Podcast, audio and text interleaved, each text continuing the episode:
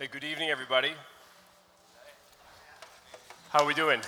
Man, you guys, Winton and the Mannings are all out of town. It gets awfully thin in this room, does it not? Okay, we'll make it work. I'm glad you guys are all scattered, though, way in the back where I can't see you. That's what intimate community is all about. Um, if this is your first time through, my name is Matt Moberg. We are so happy that you have chosen to spend the evening with us. As a reminder, uh, we are going to have a pizza party like no other party in America tonight, following the service immediately at 6 p.m. So please stick around. Also, as an announcement, the pizza is not burning, it's just the ovens on f- fire. No, they're apparently from like the 50s. The ovens are dated, to say the least. And so that's, if you catch any odor, that's what that is. Um, I've started many sermons in the past with different stories around me. Uh, what some would call unjustifiably waking my wife up in the middle of the night, uh, whether it's for the time that I, I woke her up. Because I thought there was a mouse in our room, or at least in the general, like on our block somewhere, that Lauren needed to take care of. It was a paranoia. There was also the time when we first had our son. I don't know if any newborn, newborn, new fathers had this experience, but you start like picturing your baby drowning in your blankets and really dark things? No, just me. Great. Okay, so we woke up. My wife told her, I said, "Hey, Wyatt's falling off the dresser right now, and you're not doing anything about it, and that's disappointing." I understand how those um, those maybe are unjustifiable reasons to wake a wife up. Um, this past Monday, I felt like I have a justifiable reason though. I got a text late at night. It started, it went into a conversation that led to me being overwhelmed, pacing the floor, hot sweats, wondering, have people been lying to me my whole life? I wanted to make sense of this because what I found out from this friend is that something that I had believed to be true since the day I was born was indeed a lie. Thanks for coming, Becky. Good to see you. Does anybody know what Monday's holiday is? Last Monday. Do you know the name of the holiday we had? You, that's not true. You're wrong. You hate America. You too have fallen for the lie. It is actually not President's Day. I didn't know that. Christian, did you know that? Not that either. At least not here. What I came to find out is that in 1879, when it was started, it was George Washington's birthday. That was the initial intent. This is 10 years post Civil War. You have a polarized country, and one of the unifying acts that people attempted to uh, take to bring the country together was to celebrate George Washington's birthday. That was the original holiday that they had in mind. Um, that's not, though, what we celebrate here in Minnesota. We do not celebrate uh, George Washington's birthday. That would not be the exact phrasing that we would use, nor do we celebrate President's Day. What I had no idea about, but would come to find out at 11:30 in the p.m. on Monday night, is that we celebrate Washington's and Abraham Lincoln's birthday on Monday, February 22nd. That's a big deal because not every place does that exact same thing. If you go a little to the east in Wisconsin, they don't even officially recognize this day at all. There is no priority in that state about honoring other people's lives or loving your neighbor. That's just not something that they do over there. And so they're not about that. Now, if you go further to the south, if you go to Alabama, for example, um, they, they do honor this day. They have Washington's birthday, but they don't celebrate Abraham Lincoln's birthday. Instead of Lincoln, they celebrate Thomas Jefferson. If you go to Arkansas, they celebrate Washington's birthday and they celebrate Daisy Gatson Bates. If you go to Georgia, it's just Washington. Other places in the country, um, it is a you, you, have President's Day. So you have President's Day that's spelt with no apostrophe, President's Day with an apostrophe that follows the S, and President's Day uh, that precedes the S. Why aren't you all overwhelmed right now? Like I'm like shaking just thinking about this again. So I'm climbing into our bed, shaking Lauren's head like you need to know this. You have been lied to. Or did you know and you haven't told me? One way or the other, we have a problem on our hands. And so as I'm telling her this though, she's giving me the look that you're giving me because I'm thinking about how weird this is, and she's looking at me uh, thinking how weird I am. And I started to connect all the dots on what is happening in our country and why it is this way. In the same way, we're on this side of the bed, I see our story as a people, our story, the cultural narrative, perhaps in a different way than my wife does. We tend to see our story as a people a little bit differently than they do in the South. We tend to see our story as a people here in Minneapolis a little bit differently than they do in, say, Malacca. Different cultural narratives, all being had by the same group of people.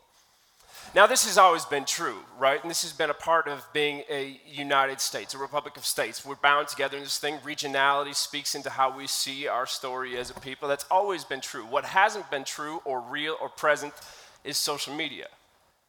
Because now you have these different paradigms and perspectives, all these different cultural narratives that once were invisible and hidden by geography, we all now share the same town square. And so we have these clashing and colliding ideologies, whether it's big level political perspectives or how you raise your kids, the kind of schooling that your child receives, or what you do for a living. Every conviction that you put out there tends to receive some kind of critic. Every kind of critique is often quickly condemned. In fact, somebody sent me this um, tweet yesterday as an example of what that might look like. If you ever get lost in the woods, whisper something mildly critical of Bernie Sanders, and a thousand people will come and find you very quickly. It's led to this reality where we've lost our ability to have healthy dialogue, where we've lost our ability to see one another's full humanity, and in response, we have divided up our country into they are the enemy, they are opposing the goodwill of who we are as a people. And until we take them out, we're not going to make progress any further. We're in a place where we are trapped. It's interesting to me when we think about enemies, think about how do we handle enemies? How do we respond to enemies? How do we love enemies? I was reading this past week a scholar who was speaking about the early church, and they said that in the early church, the text that the church went back to the most with nobody coming close, is Jesus' text in the Sermon on the Mount where he says to not just love your neighbor, not just love those who love you, but to love your enemy as well. Love to those who are in direct opposition to you, who want to take you out, who disagree with you, who do not see your full humanity. Love those people right there. Now, we've talked about this text for a long time, right? We are familiar with Jesus' command to love your neighbor and your enemy. That's not new news. There's nothing that you haven't heard inside of that, but it often gets neutered because we keep it in the abstract as opposed to making it particular.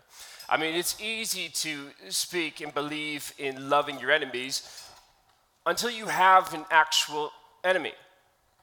It's easy to believe in blessing those who curse you until you've been cursed out a time or two. I think that collectively we're all committed to works of healing until you are the one who's been harmed. Because when you are that person, when you have collected a wound and thus also a wounder, you start to realize that love is a heavy thing to lift, and the words of Christ, well, they're a hard teaching to live by. Everything changes, gets a little bit more problematic when it gets particular. I was watching an interview with Colbert and on this interview with Queen Oprah, he is pontificating about uh, faith and how faith has sustained him, given him proper perspective in life, how to see other people, how to actually know what priorities should be in place and what things are out of whack. And as he's pontif- pontificating in all these abstract terms about what his faith has meant to him, Oprah, she starts to push a little bit and she asks to get particular. The hope for love and I think now we found is that I love my country, I love science, I love facts. I, I, I love people regardless of their race or their, or their gender identity. And the challenge now is to love the people who don't seem to have that value in their heart, or at least how it's politically expressed. I don't know what's in their heart, how it's politically expressed. Even the people I disagree most with, if I sat down and had this conversation with them, we might leave the conversation hand in hand. But when we're making jokes about people's political action, it's very hard to see them as more than their ideas. And you cannot love their ideas, you can only love their selves. Yes. And so that's the challenge. The last challenge is to love the people you disagree with the most. To love the people you disagree with the most. Right. But that's the harrowing challenge that Christ sets forth. To love the people you disagree with most. Because loving the people you agree with Anybody can do that. That's right. Yeah, anybody can do that. That means you have to find a path to love Donald Trump. Yeah, that's true.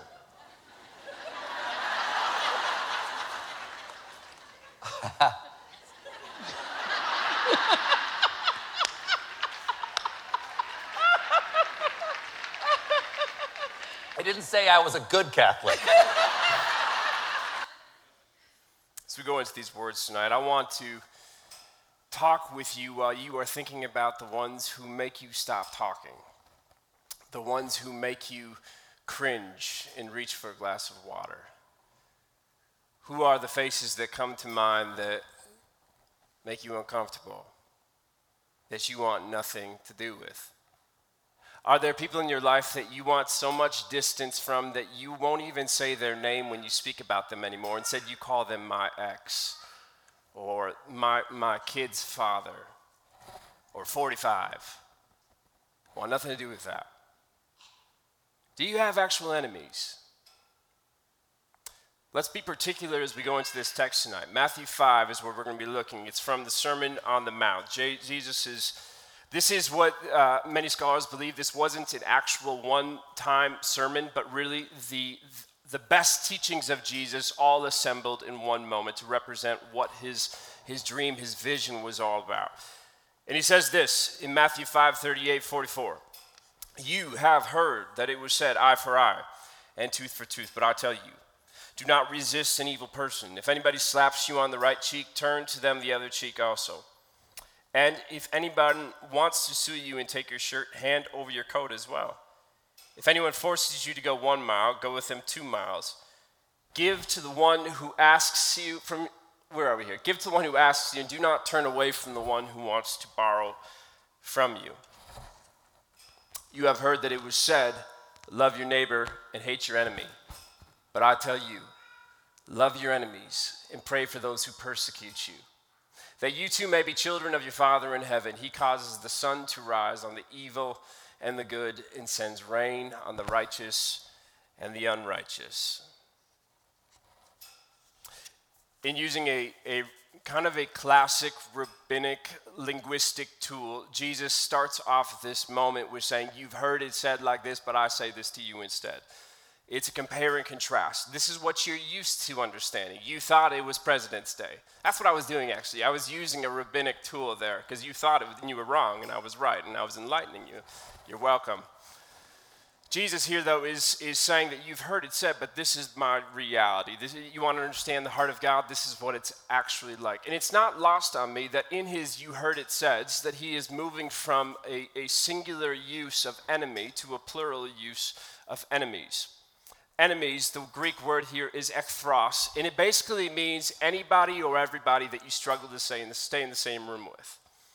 And why I think it's important that Jesus moves from the singular to the uh, plural is because had he kept it in the singular, what would have happened is the people in that space on that hill with him, every eye of every heart would have been fixated only upon the Romans because they were the primary problem. But when Jesus goes plural with it, it's no longer just about the Romans. It's also about your coworker who took credit for that project that belonged to you. It's not just about Caesar, it's also about your uncle who will not speak with you. It's not just about the soldiers, it's about your friend who no longer will call you when you need them to. It's not just about an empire, it's, it's about that home that will no longer welcome you in.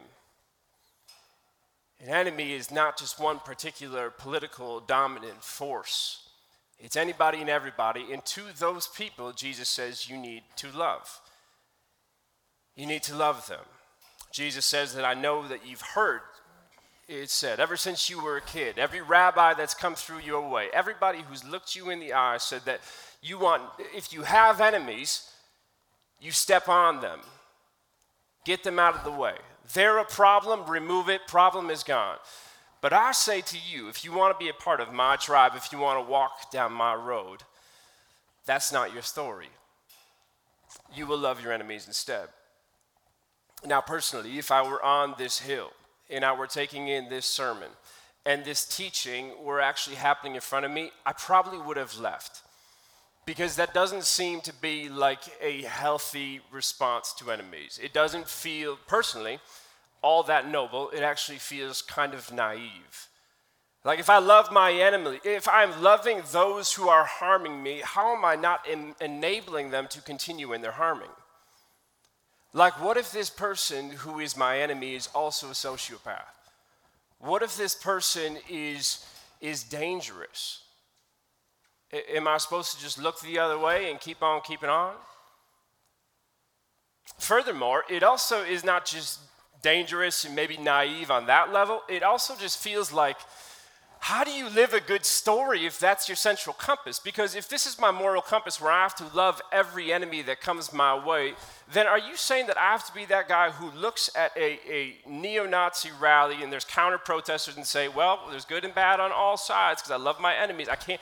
It's almost as if the fear in me, the reason why I get a little angsty when I read this text at first is because it feels like if you're going to have a moral compass that looks like this, then you lo- no longer can have a moral compass. Like you abdicate your responsibility of having a moral compass if this is the perspective that you're actually going to take. And perhaps the only reason why we actually look at it like this, perhaps the only reason why we think about it in this way, it has more to do with the fact of where we are than it has to do with what Jesus actually said. Because in our understanding of enemies, be it in the films we grow up with or in the classmates that we share our lives with, the coworkers, family, whoever it might be, there are really only two options when it comes to how we respond. There's the first option, which we would know as the myth of redemptive violence. We've talked about this in the past, so as a brief refresher, this is the idea that if somebody hurts you, somebody wounds you, somebody does you wrong, you are justified to then give them that same wrong in response. They bomb us, we will bomb them. They gossip about us, we will create a lie about them. When they go low, we're going to find a way to go much lower. And in doing so, the world will be made right. That's every movie that we have, right? I mean, you could talk about Lion King, you could talk about Deadpool. It does not matter. It's the same story again and again, where it's one violent person doing something bad, another person does something violent in response, and the victor is the person who does the most violent thing that takes the other violent person out in the end. That is the myth of redemptive violence. It is what the, it's the narrative that our country, that our communities we run on. The, uh, and, and I think that like too, you know, you break down history, whether we're talking about wars or your own personal history, I think that we know that this doesn't work, right? It, it doesn't actually make the progress that we would desire to see made. The flip side, though, is that the alternative option, it feels even more stupid. Because if we can't push back, if that's not actually going to work, then is being a pushover helpful at all? Like, does being devoted to Christ require that you are a doormat for everybody else? If we're called to just be walked on, stepped on, exploited, is that the task that Jesus is asking us to take on? If he is hitting her, is it wrong for her to say stop? If black men in our city are being discriminated against, is it wrong for knees to be taken? If women are being treated as objects and nothing more, is it wrong for them to assert their own humanity and the dignity inside of it? Well, if it's just about like doormat, that's the divine commandment is that you are supposed to just take it and be happy about it. Well, then I suppose, yeah. Is that what Jesus is saying, though? Or is there a better option at hand? I love this text because Jesus is advocating neither for a virtuous passivity nor a violent reactivity. He is saying that both those two options are broken. How about this for a third way? And he offers up three specific examples of what a third kind of response might look like when we're talking about how to engage with our enemies. I want to walk through this. I mean, as I do, what I'd like for you to do is, is be thinking about, because I, I would love to hear your thoughts in a moment. When you look at the three examples that Jesus talks about what this love looks like, I want to hear what you hear. right? So, what does this love look like? What comes to mind when you hear it? The first one that he says is this If somebody slaps you on the right cheek, turn to them the other cheek. So, this is a text right here that has led to many swollen cheeks of people. My own grandmother used to be abused mercilessly by my grandfather. And part of the rhetoric that kept her in that marriage for as long as she could is that that was her job. Just focus on the positives, just keep turning your other cheek. This is where these texts can get very dangerous because narcissists tend to thrive on naive turn cheek turners, right? So, what is Jesus saying here when he says this? We know this text, it's in our vernacular. It, we, we know it, we, all, we say it all the time. Just got to turn the other cheek, got to be bigger. When they go low, we go high. Just turn the other cheek. We know this text, but we forget how Jesus names it. Because Jesus isn't just saying turn the other cheek, he's talking about specifics in place here. In this text, at this time, Jesus is getting specific about which cheek gets turned, and that matters because it speaks into which hand is doing the hitting. In the first century, your hands were used for different things. Your right hand was understood to be the hand of power, authority, control, domination. This is why in the biblical scripture we have um, terms like the right hand of God, right? That is the hand of power. The left hand is the hand that you use if you're reaching for toilet paper. Different purposes personal grooming, left hand. Punching somebody, right hand. That is how it was done. If you were going to inflict a wound on somebody, you would do so with your right hand. But in this text, Jesus doesn't speak about the right hand, but he does speak about the right cheek. Now, for centuries, how we've interpreted this text is it just saying if somebody hits you on your right cheek. Jerome, can you stand up for me? Let's demonstrate this. I won't actually hit you. Well, I haven't made up my mind yet. For centuries, this text has just been translated as if somebody were to hit you on the right cheek. Now, if I am going to inflict a wound on somebody, if I'm trying to actually leave a dent in you, I wouldn't. Yes. I don't think I would ever do that. This is your right cheek, right? So if I can only hit with my right hand, I can't. I can't do that. You see that? But the only way that you can do that is if I backhand slap you. Correct? Everyone, give it up for Jerome and his audience participation tonight, huh? The point being is this is that a slap and a punch were also very different in the first century. If you were punching somebody, you were recognizing that the person you were punching was a peer, an equal, somebody on the social ladder that you were on the same rung with. There was no discrepancy in, in social standing. If you were slapping somebody, there was. You were slapping somebody, you were, you were saying that they are less than you. They're not equals, they're not peers. So when Jesus says, if you get slapped on the right cheek, turn to that person your left cheek. Try to slap somebody when they're holding their left cheek out at you. How do you do it? What is Jesus saying here? If you get hit on your right cheek, if you get slapped on the right cheek, turn to them the other cheek. If somebody is going to come at you with a wound in their hand, they can hit you, but don't you let them take your humanity. You look them in the eyes and make sure that if they're going to proceed with this pain that they intend for you, that they at least have to recognize that you are an equal first. That you are endowed with the image of God. And you need no qualifications to prove otherwise. If somebody is coming at you, turn to them the cheek that will force their hand to decide. Now, think about the implications of this. If you are a slave and a slave owner, for example, slaves were there beat, slapped all the time since they were babies, grown up. They hear what Jesus is teaching out on the hills. And they get this idea. So the owner comes out at them and slaps them across the face. But the slave has the teaching of Jesus fresh in his mind, so the slave turns his other cheek towards the owner. And now the owner's in a predicament. Because, on one hand, if he punches him, the whole social hierarchy gets disrupted. You just punch somebody on their left cheek, which means that you see your slave as an equal, which means that they can no longer be your slave. Flip side, though, if they just walk away, then that slave just dictated the terms of your uh, conversation, and they now have the upper hand of power dynamics. All because you stood your ground and you said, I am a human being made in the image of God. And I refuse to participate in anything that suggests that I'm less.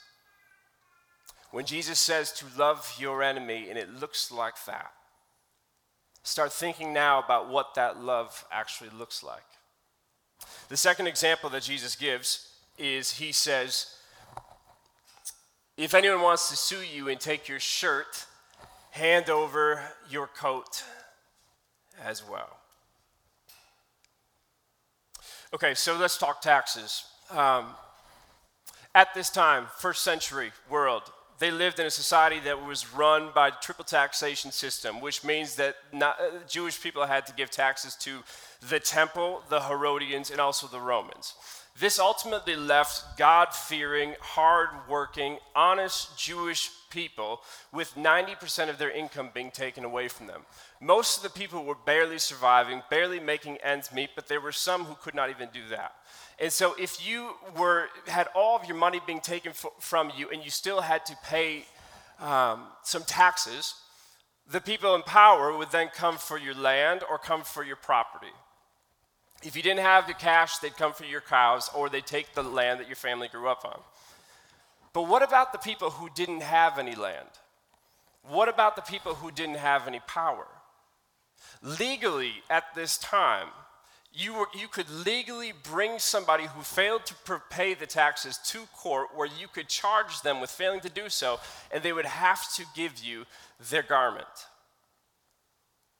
Which is a problem because you only wore two pieces of garment.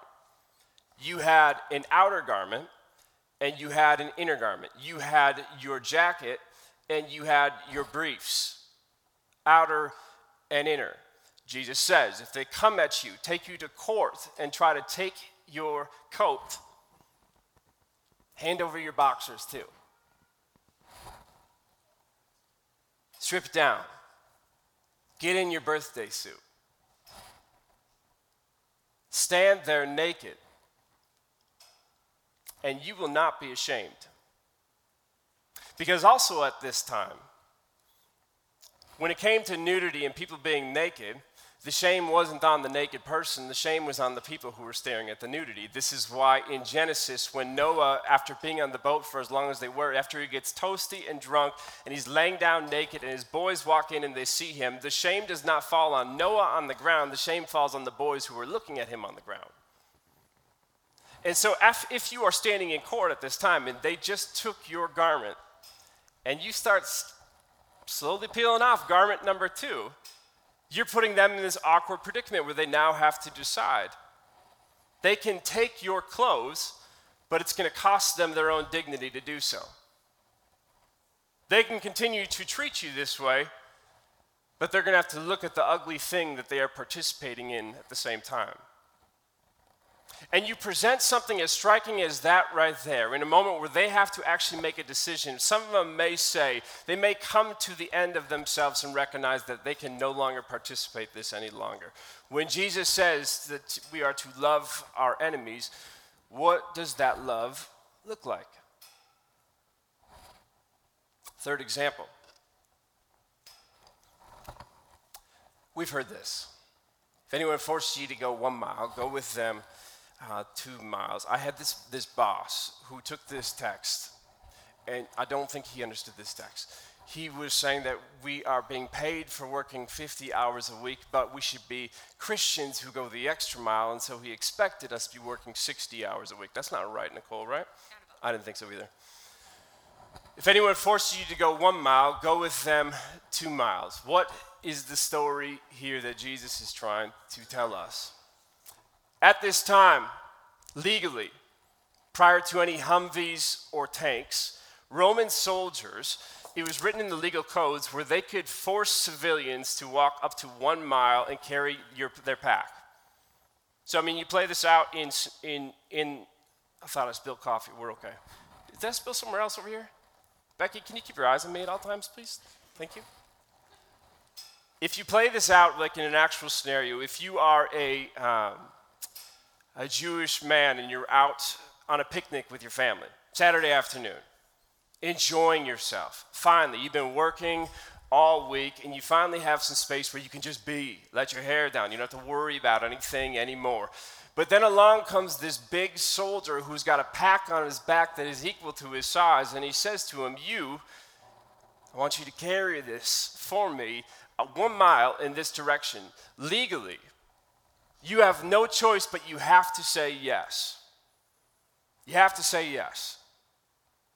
And so you would take that pack, as heavy as it may be, and you would start walking one mile. No more than one mile, but one mile.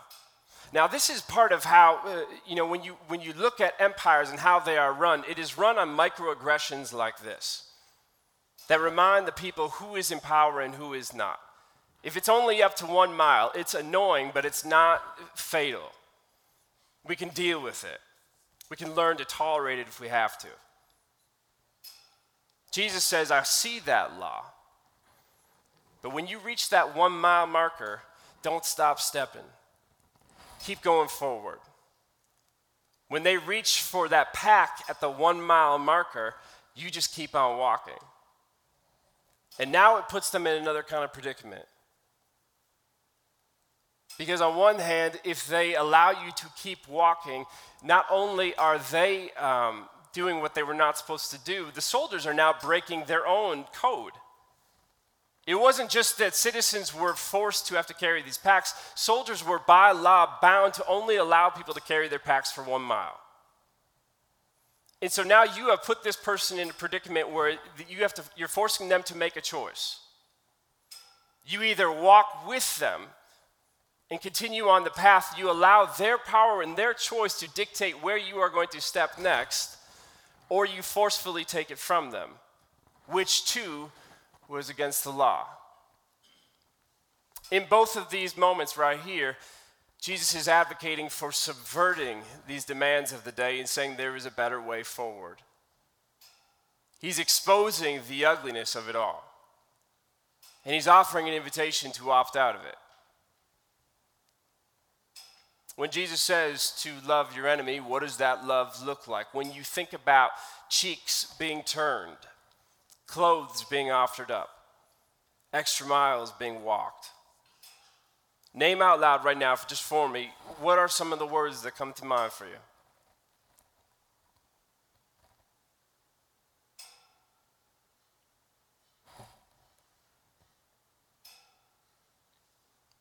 For Jerome. Say something, Jerome. John, Maggie? Showing humanity. Showing humanity. What does it say about the other people's humanity?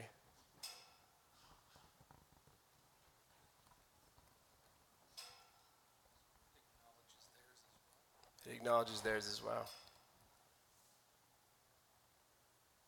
My angst going into this text was I think it's a beautiful idea, love your neighbors, but it enables people to stay in their ugly. But that's not what Jesus is saying.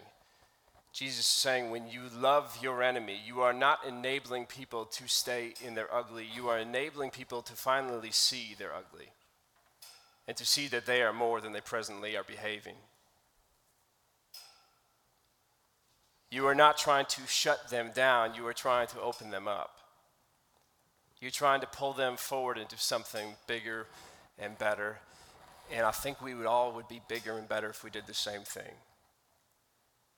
If we opted off of that seesaw of tit for tat violence, you hit me, I hit you, you're in power, I'm going to take you out, so I'm in power.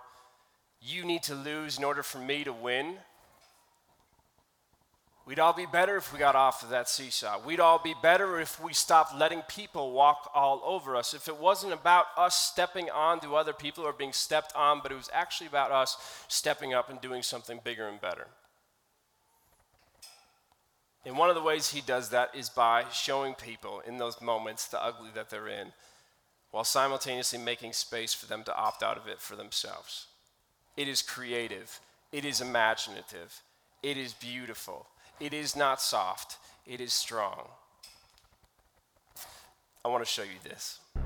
Exit Deutschland is the NGO that provides support for individuals seeking to leave the Nazi scene.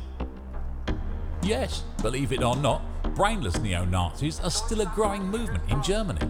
Year after year, they overrun and bother several villages, like Wunsiedel, to demonstrate. But in 2014, Exit Deutschland, together with the citizens of this small town, took them by surprise. We present the first involuntary charity walk, Nazis Against Nazis. For the first time, the Nazi march was turned into a charity walk, actually, an involuntary charity walk. For every metre the neo Nazis marched, 10 euros were donated by citizens and small businesses to exit Deutschland. So, for the neo Nazis, it was a lose lose situation. Either they stop their demonstration and go home, or they raise money against their own cause. We turn the Nazi march just in its opposite a colourful, funny, and useful charity walk. With supportive banners and even bananas. In the end, neo Nazis raised 10,000 euros to help other fascists exit the Nazi scene. With the first step of the neo Nazi, the digital campaign went online, so everybody could see what was happening in Wunsiedel in real time. The sarcastic tone was a central driver of the campaign and led to the huge social media coverage. attracts neo-Nazis to organise a march. Neo-Nazis, exit Deutschland. Nazi Nazis. Nazis. Nazis. Uh, they basically transformed the march into its opposite. This revolutionary way of fundraising was successfully replicated by other cities, raising a record amount in donations to exit Deutschland, which means that, as ironic as it sounds, thanks to neo Nazis, every year there will be less and less Nazis in the world. Christ, give us the imaginations, Lord, to help expose ugly practices for what they are. God, give us the courage, Lord, to stand up for the dignity of our own humanity and the convictions, God, to refuse to participate in anything that is dehumanizing, anything that creates second class citizens, anything that says that these people are more important than those people. God, give us the humility to always be making space for the ones who wounded us to be the ones who walk with us now. In Christ's name, we pray all these things. Amen.